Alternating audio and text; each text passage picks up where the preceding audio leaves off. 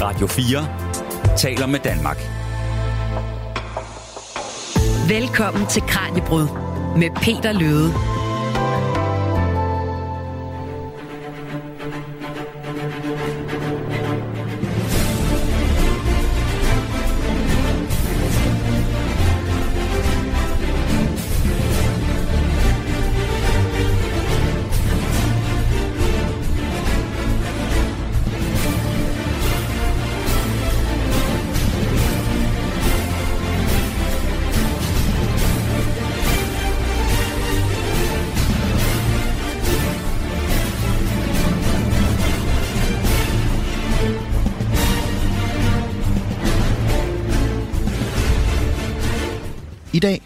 Kranjebrud, der skal vi på en færd til verdens ende med en dansk ekspedition.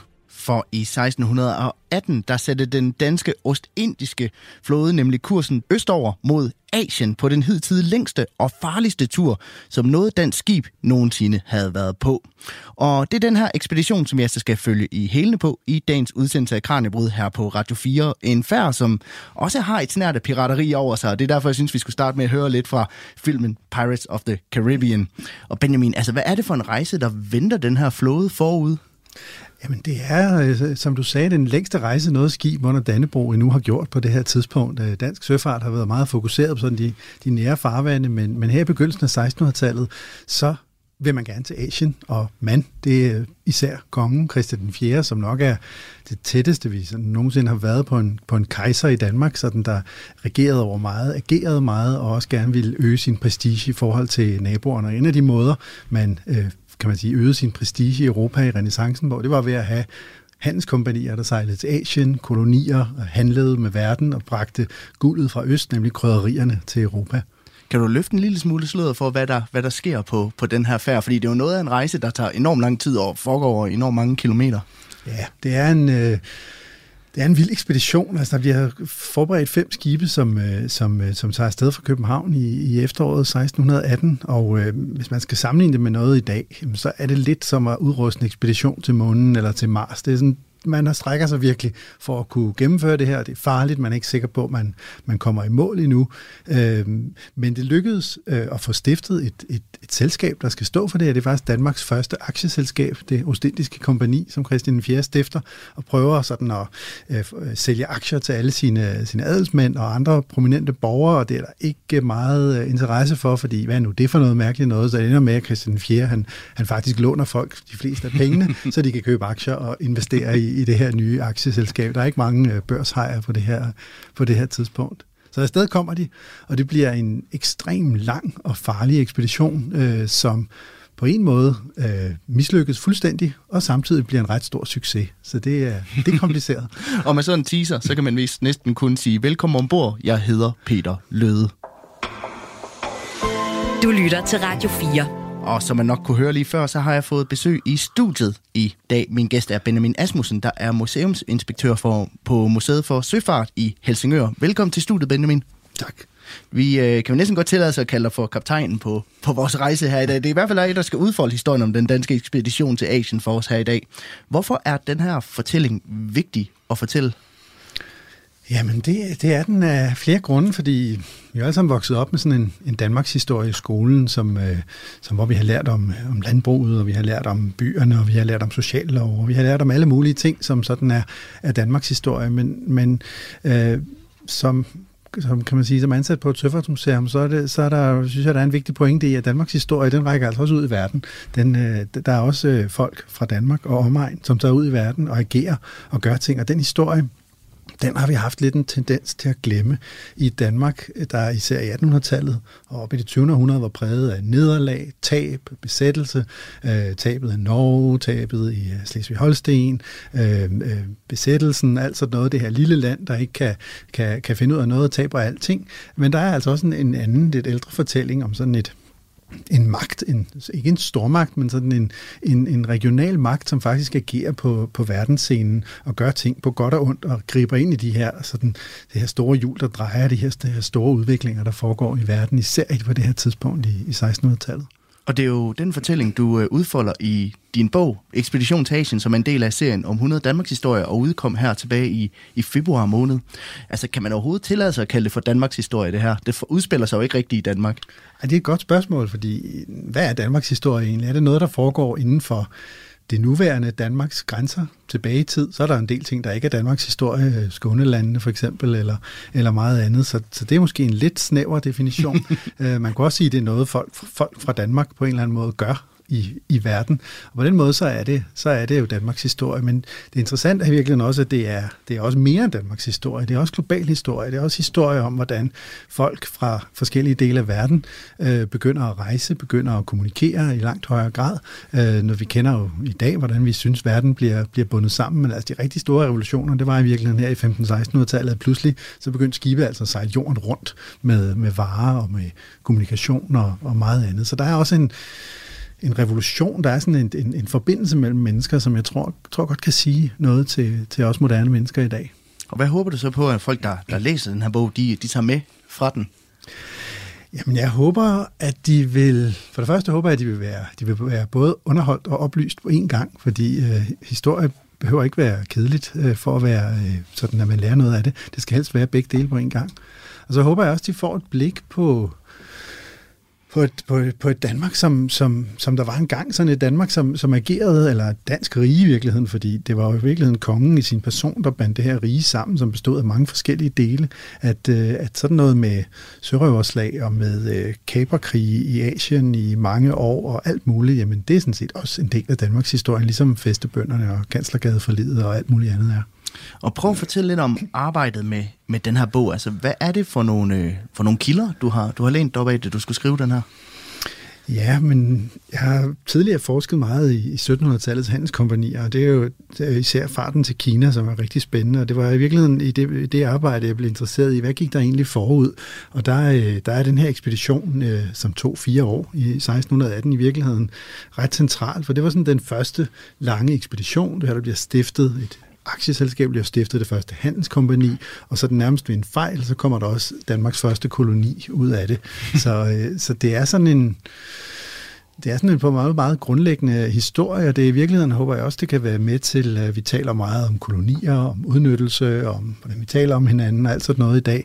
Og øh, der, øh, der er det ret interessant at se, hvordan det her kolonibegreb, det i virkeligheden også udvikler sig. Vi, mange af os har hovedet fyldt med sådan nogle 1800-tals ting med øh, Kongo og fuldstændig afsindig udnyttelse og slaveri og sådan noget, men der er altså også et andet kolonibegreb, som vi møder her i det tidlige 1600-tal, som egentlig er sådan lidt et uheld, og man leger lidt land, og kan ikke lige betale huslejen, og alt sådan noget. Det er sådan, det er sådan lidt anden historisk. Kan du ikke prøve at introducere os, inden vi, inden vi for alvor går i gang, sådan, og introducere os en lille smule til samtiden for den her ekspedition? Altså, hvad er det for, øh, hvad er Danmark for et land på det her tidspunkt i, i 1618?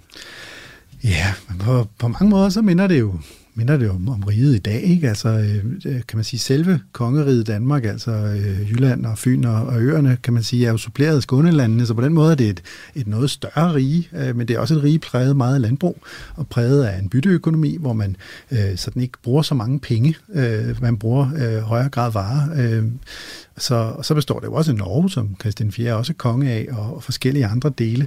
Øh, og sådan i kongens fantasi også af Grønland, men der er ikke sådan rigtig noget, noget reelt øh, i det. Ikke meget i hvert fald på det her tidspunkt.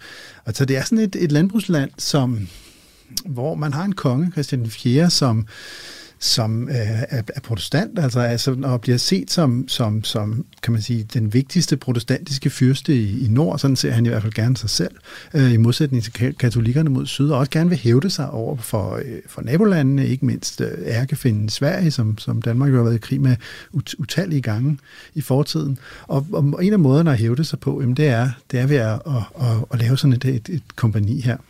Men der er man også, øh, det er også et rige, som, hvor den slags er svært. Mm. Fordi at finde kapitalen til udruste så mange skibe, fylde dem med varer soldater, sejle i overvis og øh, komme hjem med en ny last. Det kræver en masse kapital, som er svært at få fat i, sammenlignet med, med andre steder i Europa, for eksempel i, i Nederlandene, hvor man har gjort det her i årtier, og i Storbritannien eller i England, som det er på det her tidspunkt, hvor man sådan lige er begyndt.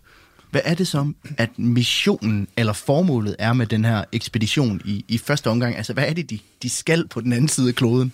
Jamen, det, er, det starter i virkeligheden ganske sådan eventyrligt. Altså, Christian 4. og andre i tiden går sådan og pusler med. Det kunne være spændende at, at, at lave det her kompani og, og sende, øh, øh komme ind i den her lukrative krydderihandel. Man skal huske, at i 1600-tallet, der er krydderier enormt populære. Øh, alt det, vi opfatter som julekrydderier i dag, sådan øh, nilker og kanel og alt sådan noget, det er topmoderne. Det er, det er det, de fornemmeste spiser, det er det, alle gerne vil have. Men de skal altså sejle en halv jordklod rundt på primitive øh, træskibe, for at man kan, man kan spise dem.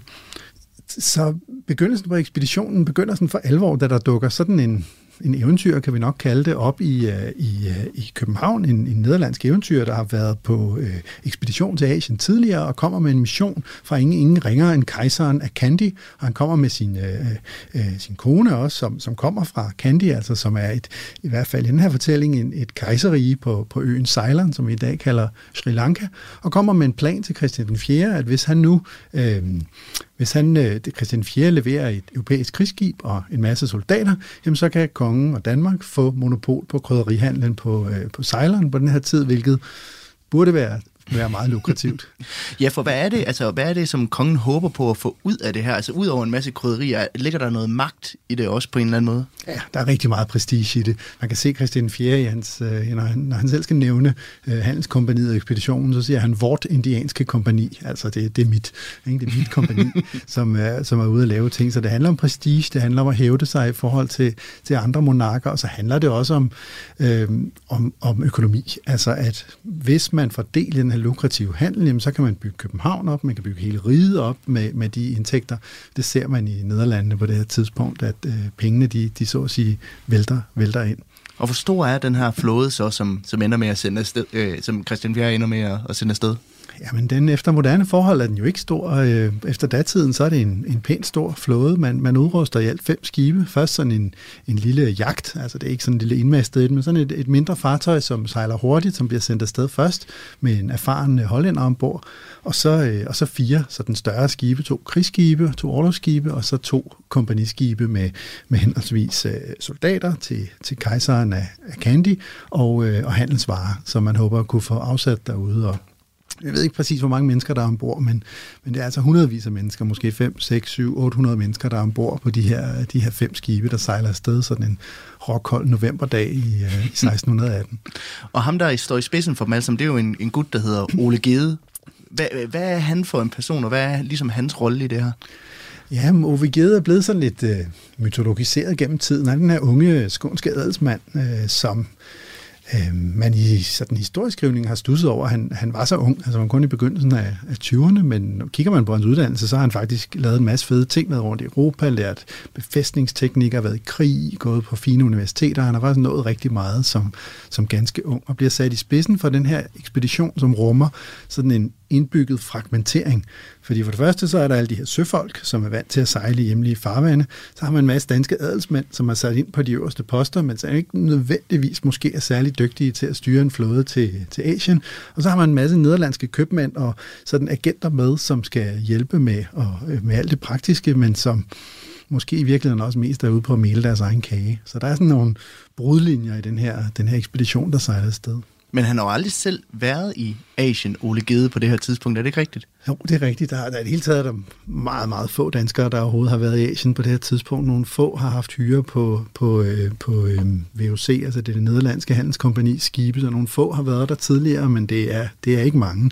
Så vi kan se sådan ombord på skibene, jamen, så har de de få bøger, der sådan er udgivet om, hvordan, hvordan er der i Asien. Jamen, dem har Ove givet med ombord og, og sidder og læser i for at finde ud af, hvad, hvad er det. For det er jo ikke særlig længe siden, der, der har været alle de her vilde myter om, hvordan, hvordan er Asien, hvordan, hvordan ser det egentlig ud. Og det, vidensniveauet er ikke så højt. Men hvor stor en rejse er det så, de, be, de begiver sig ud på? Altså, hvor lang tid står den til at, at tage?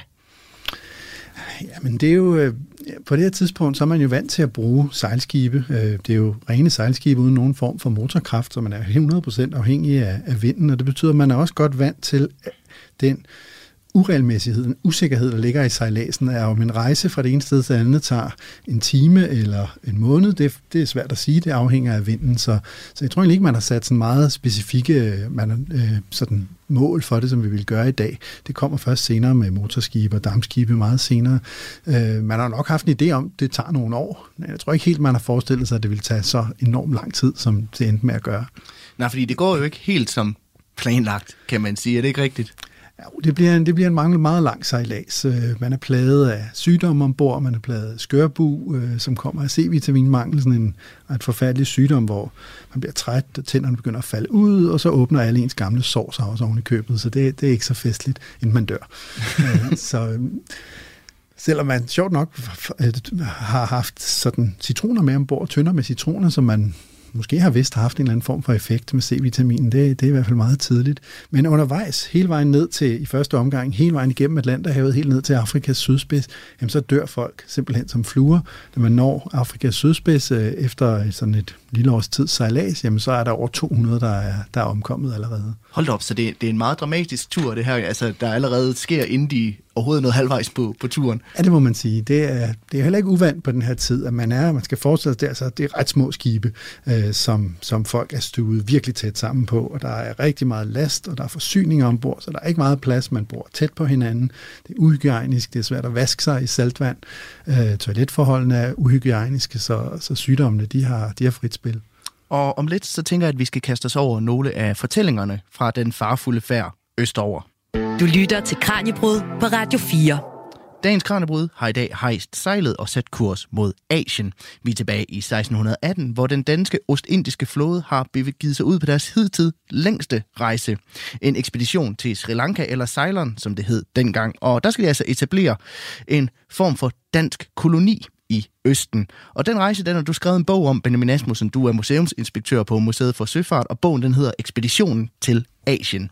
Og lad os prøve at dykke lidt ned i den her rejse. Altså, hvis du skulle prøve at tegne et kort for lytterne, altså hvilken rute er det så, at den her flåde, de konkret skal sejle? Mm, jamen først så handler det jo om at komme ud af de, de danske farvande, og det er simpelthen svært nok. Man øh, kan godt komme nord fra, fra København, men så snart man kommer op til Helsingør, jamen, så ligger man og roder rundt i flere dage og venter på, på god vind. Men så går det ellers ud af de danske farvande, ud af Kattegat og ud af Nordsøen, og så ud i, øh, i Nordatlanten. Og så er det sådan set bare at sejle sydpå i mange, mange måneder, indtil man når øh, spidsen, sydspidsen af Afrika, Kap det gode håb.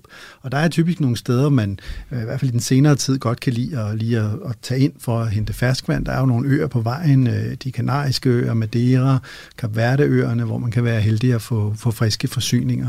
Så, øh, så man laver sådan nogle stop undervejs, øh, inden man øh, kommer helt ned til øh, så langt sydpå, man, man skal. Og øh, der sker jo lidt af hvert på den her færd, kan man vist sige. Vi har sammen udvalgt nogle nedslag, som vi skal forbi. Og vi har jo allerede været inde på, at øh, jamen, sygdom var en, var en fast ting ombord. Men som jeg nævnte i starten af programmet, så er der jo blandt andet også en fortælling om pirateri. Og det jo faktisk den, som du indleder din bog med. Altså, hvad er det for en scene, der udspiller sig nede ved Kap Verde ud fra Afrikas kyst? Jamen, det er nærmest en scene, som kunne være taget ud af en af Pirates of the Caribbean-filmene, hvis de ellers havde øh, haft et dansk forbillede. øh, fordi Altså, kan man sige, der er mange man er godt klar over fra ekspeditionens ledelse af det her farvand sådan, øh, omkring, øh, omkring Senegal, øh, Kap Verde halvøen og Kap Verde øerne, som er to forskellige ting, at, at der er, der er hyppige, hyppige pirater, fordi der kommer skibene fra, fra Østen hjem igen med, med rige laster, så, så der er noget at komme efter.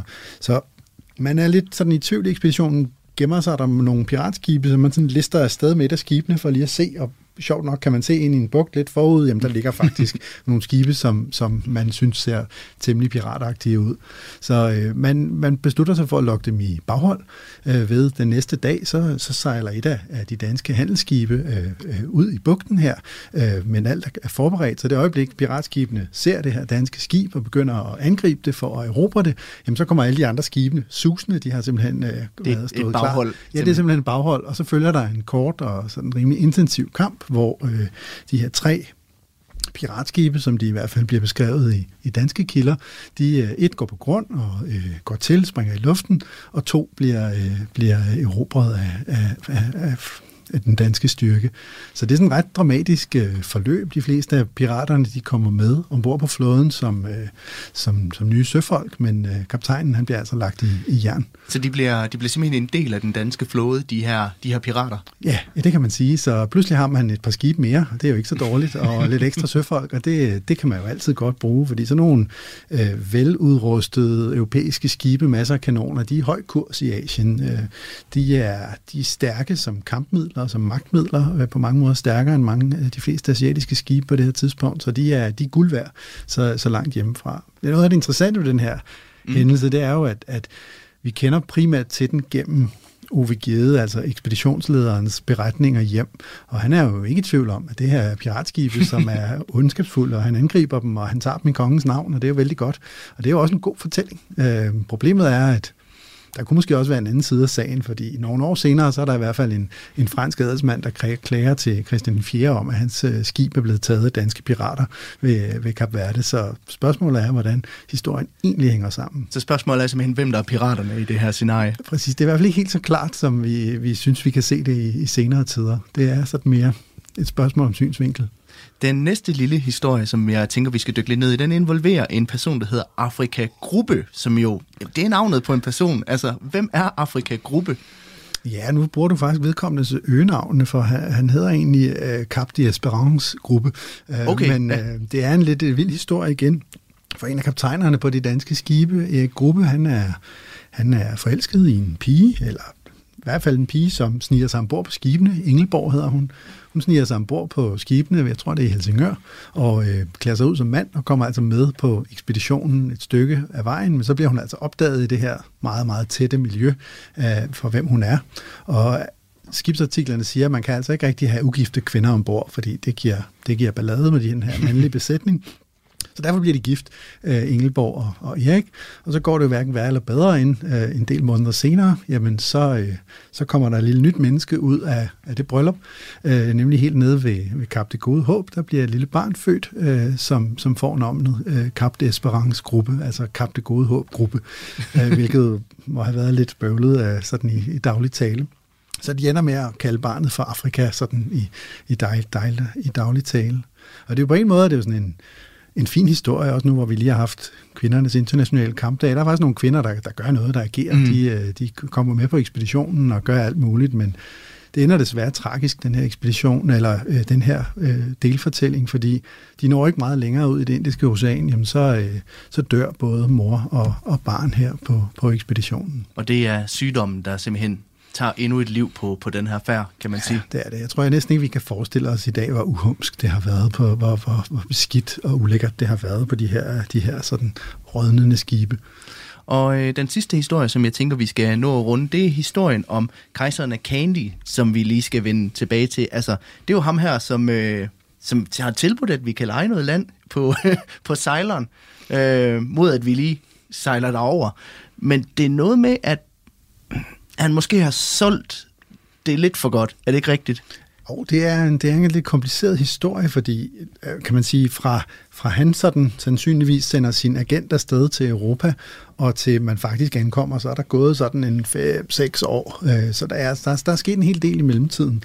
Så spørgsmålet er selvfølgelig, hvor, hvor oprigtigt har han ment det her? Har det været sådan et ærligt tilbud fra en position, man kunne regne med, eller har det været fiduser? Det er noget, historikere har talt meget længe om. Der har tidligere været en sådan konsensus om, at det her, det var, det var snyd og bedrag. Det var Christian 4., der var dum. Man kunne ikke finde ud af noget i Danmark, og alligevel så hoppede man på det.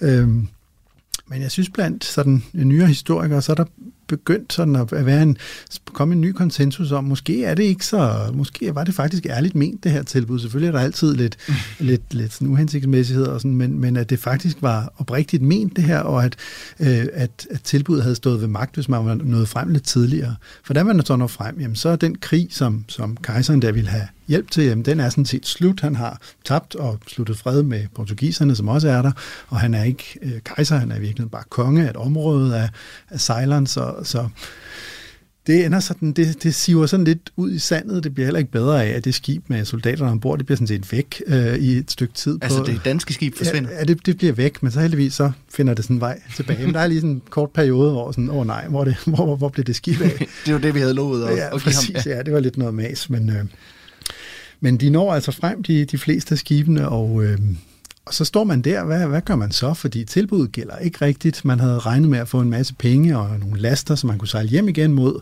skibet og soldaterne, men det, det holder sig ikke længere. Øh, kongen her tilbyder, at man kan få et andet stykke land, og så kan man måske bygge en lille handelsstation, og man går lidt i gang, og det virker ikke rigtigt. Sådan... Øh, så, men så kommer der nyt fra, øh, mm. fra sådan længere mod vest, fordi det lille skib øh, Øresund, som sejlede afsted som, som det første med en, med en hollandsk, øh, øh anden hollandsk sådan eventyr, altså, har, øh, altså den er strandet på, øh, på Indiens øh, østkyst, og har forhandlet med den lokale fyrste, Najakken af Tanjore, om at, at lege et stykke land der og bygge noget der. Så har han simpelthen lejet et stykke land ved en gammel handelsby, øh, Tadam Gambadi hedder den på, øh, på Tamil, og øh, det bliver simpelthen senere til den første danske koloni, Trankebar, sådan lidt ved et tilfælde. Så det er simpelthen øh, et, et, et trade-off på en eller anden måde i, i henhold til, at nå, jamen, det var, hvad det kunne blive til. Ja, det var sådan, det, det lykkedes ikke rigtig særlig godt på, øh, på sejleren, men her var alligevel en, en mulighed, så, øh, så der sejler sådan det meste af ekspeditionen over. Man har også fået en, man har også fået en elefant som gave af kongen af, af Candy, som man gerne vil have med hjem til Christian 4. Den forsøger man også at få med. Den er ikke så begejstret, så den, det har, den, den, den drukner undervejs. Men, oh, okay. men man, man kommer så afsted til Trankebar og, og, og skal finde pludselig ud af, at selvom man har sådan mere eller mindre formelt lejet et stykke land af den lokale fyrste, jamen så skal man pludselig begå sig i et super kompliceret magtspil, som er rigtig vanskeligt at finde ud af. Øh, vi har en lag i, i Vesten sådan en forestilling om, at man sejler ud med et skib, og så planter man et flag og mm. bygger en mur, og så begynder man ellers at kolonisere. Men det er i hvert fald ikke tilfældet i Indien og i Asien, fordi man, man kommer ud til den her, det her højt udviklede system af stater og konger og kejser og alt muligt andet med handel og tusindårige traditioner, og kommer lige ind i den her stridighed mellem forskellige øh, sådan, niveauer af magt, og kan slet ikke finde ud af, hvad, hvad det går ud på. Det er alt for kompliceret. Og, og det, der i virkeligheden sker, det er, at den her Najak, den her lokale konge, som er en del af et større magtsystem, jamen, han er godt klar over at have, have, have europæere som allierede. Det er ganske nyttigt, for det kan man bruge mod andre. Så han, øh, han er ikke bleg for at bruge danskerne i det her politiske spil i Indien. Og øh, lige netop livet i Trankebar, som det kommer til at hedde, det kan du høre mere om lige om lidt. Radio 4 taler med Danmark. Benjamin Asmussen er min gæst i Kranjebrudstudiet i dag. Han er museumsinspektør på Museet for Søfart og har skrevet bogen Expeditionen til Asien om, hvordan at Danmark lidt ved et uheld etablerede sin første koloni Asien. For planen var oprindeligt, at de skulle sejle til Ceylon i det moderne Sri Lanka, men det gik galt, så i stedet så ender Danmark med at etablere kolonien i Trankebar, en koloni, der består i 225 år. Og nu snakker vi om det her med, at man sådan lidt leger sig ind i i Trankebar. Altså, hvordan fungerer den aftale helt konkret? Jamen, det det er sådan, det er husleje. Altså, der skal betales husleje hvert år for at få lov at låne det her stykke land, eller lege, lege det her stykke land, som er en, en gammel by med nogle sådan mindre byer øh, rundt omkring. Ikke? Så det er sådan et lille, lille landområde, der ligger ved det, der hedder øh, Koromandelkysten, altså Indiens øh, østkyst. Og det øh, i sådan lidt ældre dansk litteratur, så bliver det ofte beskrevet som om det er sådan et fiskerleje. Mm. Men når man kigger på det, så kigger nærmere på det, så kan man se, at der er altså en del templer. Øh, der ligger faktisk også en, en gammel portugisisk kirke, og det er sådan en gammel handelsby, der har haft forbindelser rundt i Asien, så den ligger egentlig meget godt sådan til, til forbindelser både mod nord op til, til Bengalen og mod øst over til Kina og til Indonesien og alle de andre riger, der, der ligger derovre. Så, øhm, så det er sådan, og ret hurtigt, så, øh, så, så kan man sige, så kommer den unge ekspeditionsleder Ove Gedes uddannelse ham til gode. Han har mm. lært at bygge fæstninger i Europa, så øh, de når lige at komme i land, jamen så begynder han også at bygge fæstninger der, og der bygger han simpelthen sådan en, en, en bastionær fæstning, sådan ligesom kastellet i København, ikke? Øh, sådan en med, med, med bastioner til at forsvare sig, og øh, den står der sådan set stadig i dag. Han kaldte den Dansborg, og det, det hedder den jo sådan set stadig. Det meste af der er der, er der endnu. Der er den smule, der ikke er skyllet i havet. Men hvad er der for Danmark at hente i, i Trankebar? Altså, hvorfor, hvorfor er det overhovedet interessant at etablere en koloni der? Jo, fordi, kan man sige, hele hovedformålet med at hovedet at etablere det her øh, ostindiske kompani, det er jo at fordele i den her lukrative krydderihandel. Og det er i virkeligheden sådan en, det er sådan en kæmpe fortælling, som strækker sig over nærmest flere tusind år, hvor øh, krydderierne de, de vokser i Asien, men der er stor appetit på dem i, i Europa, i Vesten også, øh, helt tilbage fra Romeriet af. Og det gør, at der, der kommer de her karavaneveje over land, som senere historikere har kaldt silkevejene, altså hvor øh, kar, øh, karavaner de bevæger sig med lastet med krydderier tværs over øh, øh, Asien og Europa, øh, indtil de kommer til enten Konstantinopel eller Venedig, og så bliver det distribueret videre derfra, også til, øh, også til Danmark. Så det er sådan en, en veletableret handel, og der er en stor efterspørgsel. Men kan man sige, det er jo meget fint for Konstantinopel og for Venedig, men for alle andre i Europa, så er der jo sådan hele tiden tanke om, jamen kunne man måske finde sin egen vej øh, til Asien, og lige omkring her om 1600, der er, der er rigtig mange idéer. I de foregående sådan 150 år, så har portugiserne forsøgt, kan man ikke sejle rundt om Afrika, og måske den vej komme til Asien, og det fandt de så ud af, det, det kunne man godt efter lang tids forsøgen, og finder altså en ny sørute. Christian 4. han er også ganske aktiv. Han tænker på, kan man, kan man sejle nord om Asien, eller kan man sejle mm. nord om, om Nordamerika i virkeligheden, og sender ekspeditioner nærmest begge veje for at se, kan man, kan man komme den vej. Og det viser sig, det, det kan man ikke rigtig, slet ikke. Nej, det er knap så, knap, knap så lige til. Som ja, præcis, og især under det, man kalder den lille istid, altså 15-1700, hvor klimaet er meget koldere end i dag, så det, det virker ikke rigtigt. Så den her ekspedition og det her etablering af Trankebar er sådan et led i den her store dynamik med, at man går væk fra den her landbaserede karavanehandel og til en søhandel, hvor varerne bliver sejlet med, med skib. Og det hænger også sammen med, at, at, at her i 1400-tallet, jamen der har, der har, der har sådan gjort en, en, en stor op, opfindelse i virkeligheden. Man har bygget mm. menneskehedens største maskine i hundredvis af år, nemlig det oceangående skib. Altså pludselig har man et skib, der sådan nogenlunde sikkert og nogenlunde præcist kan krydse et ocean og regne med både at komme ud og komme hjem igen med sådan nogenlunde sikkerhed. Og den her opfindelse, det er virkelig det, der sætter, sætter alt det her i gang. Men hvordan passer Trankebar så ind i de her planer og ambitioner, som Christian 4. har? Altså, er det et godt alternativ for ham til, til det, det han havde håbet på at skabe i sejleren? Ja, både og. Det havde jo nok været øh, sådan i, i forestilling om at være allieret med en kejser ude i, i, i Asien, den havde nok øh, været endnu bedre end sådan en underkonge i, øh, i, i, i Tanjavur. Men, øh, men, men Trankebar ligger ikke så dumt. Den ligger godt for krydderiruterne. Der er adgang til, til mange steder, og ret hurtigt så begynder de danske og de nederlandske købmænd i Trankebar at sende købmænd ud til, kan man sige, lokalområdet, det vil sige hele det sydøstlige Asien, og begynder at etablere små handelskontorer, altså sådan et par enkelte danskere og hollændere, som, som sørger for at købe lidt varer op op og have dem klar til, når der, når der kommer et skib. Så Trankebar bliver også sådan en, et centrum i sådan en dansk handel i Asien, øh, som så indimellem bliver hentet af et dansk skib fra, øh, fra, fra København, øh, indtil det ikke gør det længere. ja, men kan man så tillade sig at kalde ekspeditionen for en succes alligevel, selvom den ikke lykkes med, med det, der egentlig var formål, som var at etablere øh, den her kontakt til, til sejleren? Jeg synes, ekspeditionen er, er meget sjov i en nutid, hvor vi gør meget ud af, at, at når vi gør et eller andet, så skal vi have meget klare succeskriterier. Vi skal, vi skal vide, hvornår, hvornår det er godt, og hvor, hvor mange procent nåede vi af det, vi skulle. Fordi den ekspedition, den, den fejler fuldstændig i sit oprindelige mål. Det, det, det lykkedes ikke. Det bliver der ikke noget ud af. Til gengæld får den etableret en, en, en koloni på godt og ondt i, i Indien, som, øh, som består for, for langt, i lang tid og, og sådan i det store hele skaber øh, indtægter og dynamik. Det er også en koloni, som, som har en del i en mørkere historie, som er også berørt kort i bogen, nemlig at man fra dansk side også deltager i den øh, asiatiske slavehandel. Vi hører meget om den øh, transatlantiske slavehandel, Afrika og Karibien, men der er altså også en slavehandel i, øh, i øh, Asien, hvor øh, især mennesker ramt af hungersnød og fattigdom, de sælger sig selv, bliver slavegjorte og øh, bliver så transporteret et eller andet sted hen, hvor de øh, arbejder i en årrække eller resten af livet. Og det deltager øh, de danske købmænd også i, de danske søfolk, og, og det er faktisk, altså, da ekspeditionen vender hjem, så har de sådan set et par slavegjorte indere med også som gave til, øh, til Christian den 4.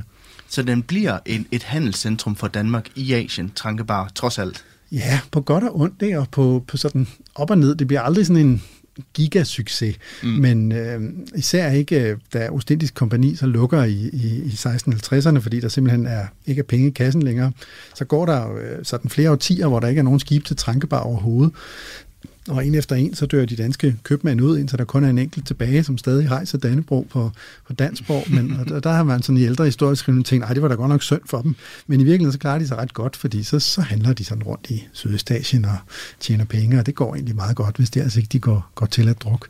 Øh, så det er først senere, at sejladsen på Trankebar begynder igen, og, og der bliver tjent gode penge igen. Og efter 225 år, der nedlægger vi så kolonien i Trankebar. Hvorfor gør vi det? Der sker et skift i, øh, i 1700-tallet, hvor øh, krydderierne de falmer i de europæiske køkkener. Altså man er ikke så interesseret i at putte kanel og, og, og sådan noget i alt, og nelliker i alting. Det er også derfor i dag, de her krydderier, vi ser det lidt som julemad. Det er ikke noget, man bruger mm. i sådan seriøs mad, øh, sådan pænere mad. Øh, så der sker sådan et skift i synet på krydderierne. Pludselig er der nogle andre varer, der bliver interessante. Det er teen og porcelænet i Kina. Det er bomuldstofferne i det nordlige Indien, i Bengalen. Øhm, og der ligger Trankebar egentlig sådan lidt, lidt, lidt dumt. Øhm, så den får sådan en kort opblomstring sidst i 1700-tallet som sådan et sted, hvor man, når stormagterne fører krig, så kan man lige, hvis man har brug for at være i fred, så kan man tage til Trankebar, købe et, et Dannebro, nogle danske papirer og en, og en ung dansk sømand, som man kan kalde kaptajn, og så er man jo pludselig et dansk skib, der kan sejle i fred og ro øh, under øh, det neutrale flag. Øh, alle er klar over, at det foregår, men alligevel så er det jo meget praktisk, at man lige sådan kan, kan gemme sig lidt. Og om lidt, så skal vi høre lidt om, hvordan at øh, de danske spor stadigvæk kan ses i det, der engang hed Trankebar her 225 år efter, at vi forlod kolonien. Du lytter til Radio 4. For den sydindiske by Taragambadi var i 225 år indtil 1845 en dansk koloni under navnet Trankebar. Og Ruben Arokiam er opvokset i Tarangambari, men har de seneste 13 år boet og arbejdet i Danmark. Og han fortæller, at der stadig er mange spor efter den danske kolonitid i det område, som han stammer fra. Du kan godt møde mennesker med danske navne. Caroline, Katrine, øh, Jesper, Kasper, alt muligt. danske navne. Det er fordi folk blev kristeliggjort, og danske navne blev givet til de lokale borgere og fra allerede fra den gang. Så hvis du møder mennesker med danske navne, så er det i sig selv et tegn på, at danske tilstedelse har været der.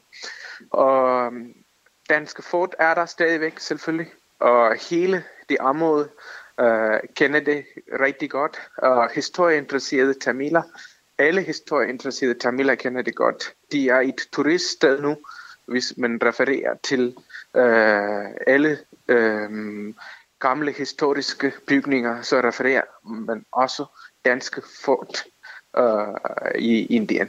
Og hvordan tænker folk så i dag på den tid med danskerne? Uh, danske tid betyder ikke så meget negativt. Det bliver set positivt på. Uh, det er fordi, at der var meget, at England overtog det.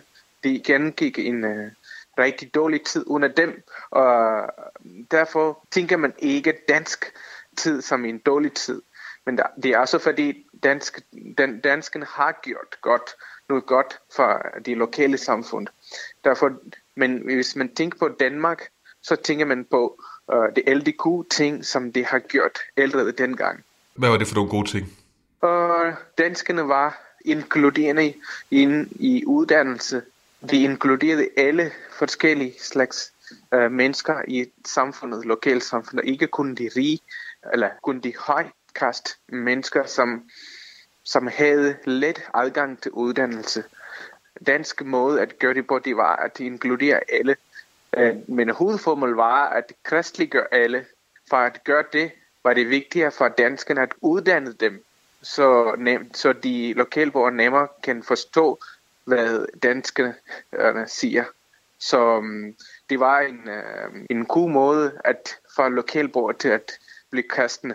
Det var en, um, den vigtige kanal, eller vigtige værktøj for danskerne, det var uddannelse.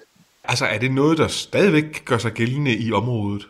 Uh, ja, altså hvis du stadigvæk i dag, alle kystlige områder, de blev um, brugt af missionærer fra den gang i dag stadigvæk i dag alle de gode og meget velkendt uddannelsesinstitutioner, de blev trivet af missionærs eftermæler. Så alle vil gerne have deres barne og deres barnebarn gå i en kasten missionærdrevet institution og få en god uddannelse. Historien kommer derfra. Men er der ikke nogen dårlige sider fra, fra den danske tid? Jo, øh, som jeg sagde før, blev, blev det ikke husket særlig meget øh, der var undertrykkelse. Folk blev også hijacket fra et sted til andet sted. De blev også taget til øh, andre dele af verden. uh, som slave. Men det, det, der blev husket, eller der, der blev gjort mere, det var det gode, som der blev husket i dag fortæller altså Ruban Arokiam, der er opvokset i Tarangambadi, eller Trankebar, som det hed tidligere, og det fortalte han til min kollega Kasper Fris. Og Ruban Arokiam har boet i Danmark i 13 år, og her har han stusset over en lille ting i forhold til den danske kolonihistorie. De fleste danskere, som jeg har mødt, er ikke bekendt med Trankebar. Det er lidt interessant. Næsten alle danskere er klar over, at Danmark også har kolonitid. Danmark har været kolonimagthaver. Men danske kolonitid starter hos os. Jeg har undret mig over, at fleste danskere ikke kender til, at deres kolonihistorie starter hos os. Og øhm, det har været øh, en tankevækkende ting for mig. Har du spekuleret på, hvorfor det er sådan? Det kan godt være, at flest danskerne husker bedre danske tid i Vestindies øer, men øh, det er derfor, at øh, de tænker, at de ikke har været derovre. Plus, øh, jeg er ikke sikker på, at der bliver undervist tilstrækkeligt nok om danske øh, kolonihistorier til barn i folkeskole. Jeg må ikke sige, at det ikke bliver gjort, men, men jeg er ikke sikker på, at de bliver gjort. Hvis de var det, så er det i hvert fald de fleste vil huske det. Så når du siger, hvis du møder nogle danskere øh, og fortæller dem, at du kommer fra Trankebar, så er der ikke rigtig nogen, der ved, hvad det er for noget? Nej, det er en lille smule mærkeligt at tale om det. Øh, det er fordi, jeg skulle selv forklare, at jeg har en forbindelse øh, med jer, eller med danskerne, når jeg taler med dem. Det er fordi, jeg har en eller anden forventning om, som jeg kalder legitim forventning om, at herboende danskere husker deres egne historier men de er det ikke i fleste tilfælde. Så du husker den danske historie bedre end dem? Øh, ja, ja, i hvert fald her. Ja. Det, det er fordi, de betyder mig rigtig meget for mig, end de betyder for danskerne om, om, om deres tid i Trankobar. Du lytter til Kranjebrud på Radio 4. Og vi begynder så småt at nå enden af dagens ekspedition, Benjamin Asmussen. Jeg tænker her, vi til sidst i, i udsendelsen sidste del skal spole lidt frem til nutiden og se, om vi kan trække nogle tråde fra kolonialismen i øh, Asien, dengang til den moderne søfart i dag. Men inden da, så kan det være, at vi lige skal afslutte historien om Trankebar. Fordi at, øh, som vi hører her fra, øh, fra Roman Arokiam, så øh, er det jo englænderne, der overtager magten i Trankebar. Hvad er det for en tid, som Trankebar går ind i? Ja, altså op i 1800-tallet, så, øh, så har Trankebar mistet sin værdi fra set fra dansk synspunkt som, som, som handelssted. Det er andre steder, handlen foregår. Så man, øh, forsøger, at man ikke kan sælge det. Og i 1840'erne, så, så bider britterne på og køber øh, Trankebar, og også øh, den vigtige øh, handelsstation eller koloni i Serampore oppe i Bengalen, eller Frederiksnagård, som man også kaldte det. Så øh, under den første Galatea-ekspedition i, øh, i øh, midt i 1800-tallet, jamen så, så, bliver, så bliver kolonierne endelig solgt og afhændet. Og det er jo nok også derfor, at der, som, som, øh, som, som vi lige hørte, at der er så få, der sådan husker det, fordi det er alligevel, det er alligevel lidt tid siden, sådan hvad bliver det, 170 år siden. Det, det, er, alligevel, det er alligevel rimelig længe, øh, så så på den måde, så er det, så er det, så er det ret fjernt for, for mange, hvilket egentlig er lidt synd, for det er, en, det er virkelig en, en interessant historie om kulturmøder, både af, af alle mulige slags, som, øh, som har udspillet sig her.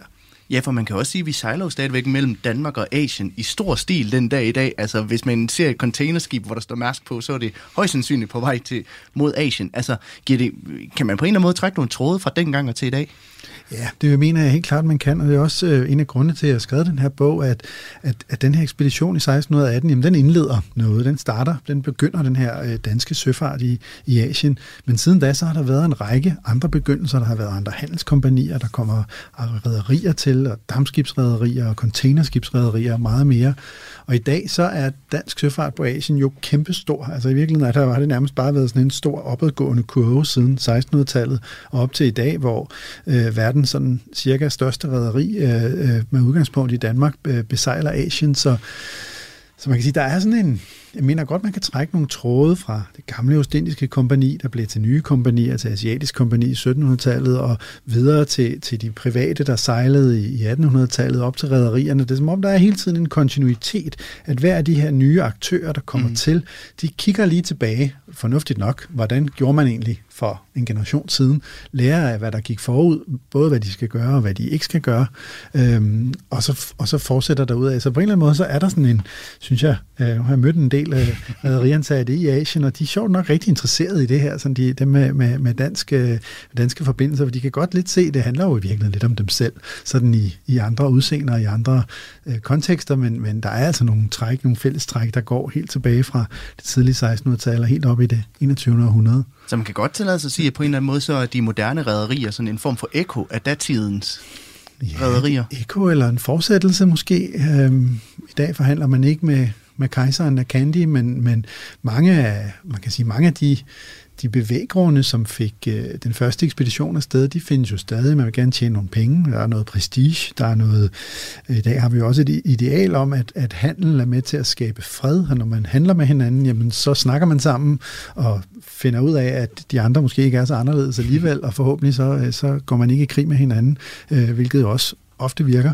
Øhm, og det, øh, på den måde, så er der nogle, nogle tråde, der, der, trækker, der, der går videre, så måske ikke så meget et ekko, som snarere en, en fortsættelse i virkeligheden. Hvor ligger den største forskel så fra den gang og så til, til i dag? Jamen, den helt store forskel, altså der er selvfølgelig en forskel i skibene og i varemængden og i øh, levevilkårene ombord, som er sådan noget fuldstændig andet, men den, der er sådan, den allerstørste forskel, det er nok i virkeligheden volumen. Mm. Altså sådan et, et stort uh, containerskib, der kan have 20.000 containere ombord, sammenlignet med uh, skibene her fra den første ekspedition, der måske, hvis man skulle regne om, kunne have et par stykker ombord, eller sådan noget, så er det en kvantitet, som er, som er svær at forestille sig. Og der er også en handel, som, som øh, adskiller sig ved, at, at man henter altså ikke kun øh, færdige produkter i, i Asien, især i Kina, man leverer også råvarerne til fabrikkerne. Det er også øh, i nogen grad danske rædderier, der, der står for det, for, for olie og øh, korn og kul og meget andet. Så, så der er altså en, en, det er sådan en, en dyb trafik, som, som, som fylder rigtig meget, som har et gigantisk omfang, som man slet ikke kunne, øh, kunne have forestillet sig dengang. Ja, nu har vi også talt en del om i programmet det her med, at det var en, en kæmpe ekspedition, der tog mange år og foregik over mange kilometer, som også var farlig, men nu foregår det jo nu foregår det jo hver dag, kan man sige. Altså, har den her type ekspedition også på en eller anden måde været med til at, at forme den globale verden, vi lever i i dag, tror du? Ja, fordi der er, jo, der, er jo sket, der er jo sket den her ret klare udvikling, at vi går fra den her nærmest Mars-rejse i 1618, og så til den her temmelig dagligdags ting med, at der sejler et, øh, fra her i Aarhus, jamen der sejler jo et, et stort containerskib afsted øh, til Asien, så den, jeg tror nærmest en gang om ugen, øh, så det er jo sådan rimelig hverdagsagtigt, så der er jo virkelig sket en udvikling fra, fra den her Marsrejse til, til hverdag, og det er, det er noget, der er kommet gradvist. Det er noget, der har, øh, som, som kan man sige, efter den første ekspedition, jamen, så har man, man lært, hvordan gør man det her, hvordan gør man det sikrere, hvordan optimerer man skibene. Øh, ny teknologisk udvikling har givet nye muligheder, men samtidig så har krav fra for eksempel skibene også ført til nye udviklinger, at man simpelthen har efterspurgt ny teknologi for at højne sikkerheden, for at øge regelmæssigheden og meget andet. Så, så det, er en, det er en vild udvikling, der, der har fundet sted til noget, der i virkeligheden er meget er det lidt hårdt måske at sige, men nærmest sådan hverdagsagtigt. Det er en mm. smule kedeligt. Det er, ikke så, det er ikke så dramatisk mere, og det er jo nok i virkeligheden meget godt. Men tror du, vi kommer til at se, at det, at det så bliver endnu vildere øh, senere hen, altså i den, den her transport frem og tilbage? Ja, det er et godt spørgsmål. Vi har jo set en, en vild stigning i, i trafik og i, i intensitet her i de sidste, sådan, den sidste generations tid, som vi kalder den moderne globalisering, hvor, der virkelig, øh, hvor det virkelig er gået stærkt. Så spørgsmålet om det kan fortsætte meget mere, eller om der er også taler om, at, der er sådan en, at vi er på vej mod en deglobalisering, altså hvor man tidligere flyttede fabrikker ud, hvor arbejdskraften var billigst, jamen nu så for eksempel i Kina, jamen så får man efterhånden øh, så høj løn, at, at der virkelig ikke er så stor forskel, og noget industri flytter, flytter tilbage til, til Vesten igen, så det er et godt spørgsmål, hvor vi er på vej hen. Jeg tror i virkeligheden, det næste, det næste vidte skridt, det bliver, det bliver snarere i rummet. Nu verden er bundet ret effektivt sammen. Nu skal vi til at have ekspeditioner afsted på samme måde til, til Mars og til månen. Og ja, nu har vi sammenlignet det med, med en ekspedition til Mars, der kræver meget forberedelse og meget tid, men hvem ved, måske om 100 år, så øh, zoomer vi frem og tilbage der også. Ja, måske. Øh, og så kan, vi, øh, så kan mine øh, oldebørn eller nogle andre skrive øh, efterfølgeren ekspeditionen til Mars, måske. Vi begynder også så småt at bevæge os ind i det sidste minuts tid, vi har her i dagens program, Benjamin. Men jeg kan godt tænke mig at høre, hvis, altså, hvad skal lytterne tage med fra udsendelsen i dag? Hvad er den vigtigste pointe om, i historien om, om den her ekspedition? Mm, det er i virkeligheden, at Danmarks historien, den er, den er meget federe, end man lige går og tror. Det er ikke kun øh, festebønder, der går rundt og træller. Det er også, der er også alle de her vilde historier, som, øh, og det kan man læse lidt mere om i bogen, ikke? at der er, der er søslag med pirater, der er 30 års kæberkrig mellem Danmark og Mogulriget, der er en halv kilometer lange søslanger ud på Trankebar, som bliver holdt på afstand med øh, kemikalier lavet af bævertestikler. Det, det er fuldt med skøre ting i, øh, i, i fortiden, så, øh, så jeg håber, man vil læse bogen og, og finde ud af, at Danmarks historie, den er altså den er ret vild. Og Benjamin Asmussen, museumsinspektør for, på Museet for Søfart. Tusind tak, fordi du har lyst til gæststudiet der og tage os med på den her fantastiske rejse til Asien. Selv tak. Din bog, Ekspeditionen til Asien, den udkom på Aarhus Universitetsforlag den 9. februar i år. Og øh, du vender jo tilbage i programmet i morgen, hvor det igen handler om den danske kolonihistorie. Men i morgen, der vender vi blikket vestover mod Vest Indien og ser nærmere på, hvordan vi skal forholde os til vores lidt mørke fortid som kolonimagt. Du lytter til Radio 4. Til sidst vil jeg bare sige tusind tak til dig, der lyttede med. Hvis du sidder og hungrer efter mere kranjebrud, så sender vi alle hverdage fra 12.10 til kl. 13 her på Radio 4. Og ellers så ligger alle de tidligere udsendelser også som podcast på Radio 4's hjemmeside eller i Radio 4's app. Jeg hedder Peter Løde, og programmet er produceret af Videnslyd for Radio 4. Nu er det så småt blevet tid til nyheder her på Radio 4.